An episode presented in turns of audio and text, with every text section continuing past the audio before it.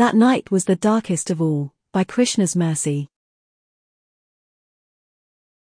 अवजानन् नेहे मोहात् बालोर्मिति राघवम् विश्वामित्रस्य ता वेदिमभ्यधावम् कृतत्वरा तेन मुक्तस्ततो बाणः शितशत्रुनिबर्हणः तेनाह त्वाहता क्षिप्तसमुद्रे शत्योजने Quoth, Being under the influence of illusion, I underestimated Rama and took him to be a mere child. Thus I ran towards Vishwamitra's sacrificial altar. With that, Rama released an acute arrow capable of destroying his enemies. Upon hitting me, that arrow forcefully threw me away to an ocean 100 yojanas, 800 miles, away. Maricha speaking to Ravana, Valmiki Ramayana, Aranyakand, 38.19. You can't fight what you can't see. Is that not true? You can't locate that which cannot be seen. If there is total darkness, does not the one known as a night ranger have the upper hand? Will they not emerge victorious every single time? As Maricha tells the story, there is one person with such illumination that their potency extends beyond revealing the attackers in the dark of night. Maricha was proud. He could terrorize others. There was nothing they could do about it.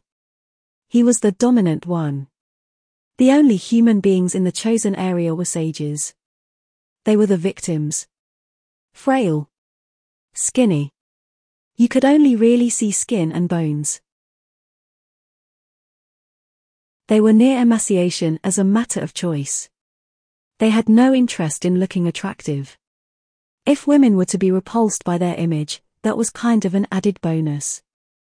Less opportunity for interference. Less chance of being degraded through illicit sex life.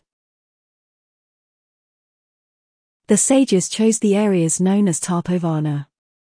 A forest that is conducive to sacrifice and austerity. One sage in particular, Vishwamitra, was intent on performing a specific sacrifice. The problem was that outsiders would attack. The intruders would wait until the precise moment of near completion to intentionally spoil everything.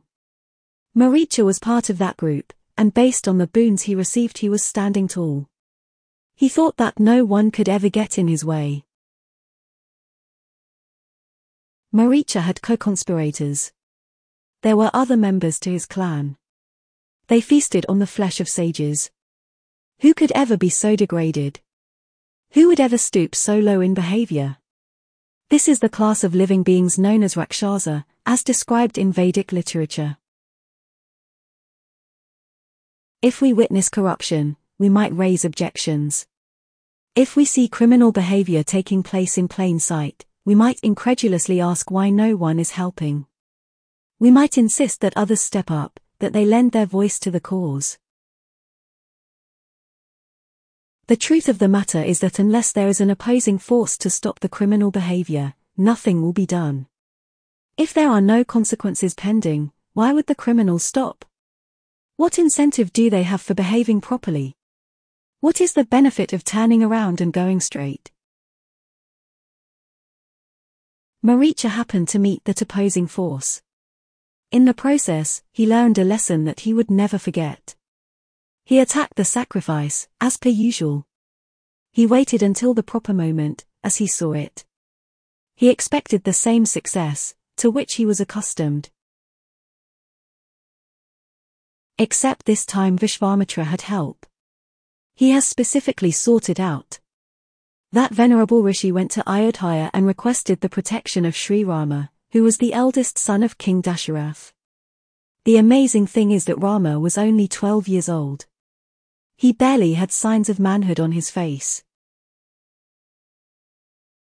That beautiful, youthful image could be mistaken for kindness, compassion, and mercy. Not for the attackers. Not for the aggressors. Rama released an arrow that struck Maricha with such force that it flung the Night Ranger some 800 miles away. One arrow, from one individual, on one dark night, during one particular attack was enough to get the message across. The Night Ranger learned that someone was out there who could see through the darkness of ignorance. Rama could locate the enemy through sound, and maybe others should think twice before ever trying to go against him again.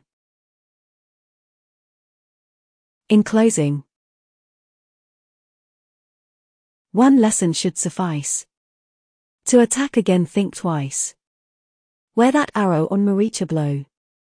Some 800 miles to throw. Rama even in the dark receiving. The attacker the truth not believing. Even if enemy clandestinely to move. Against supreme's dexterity to lose.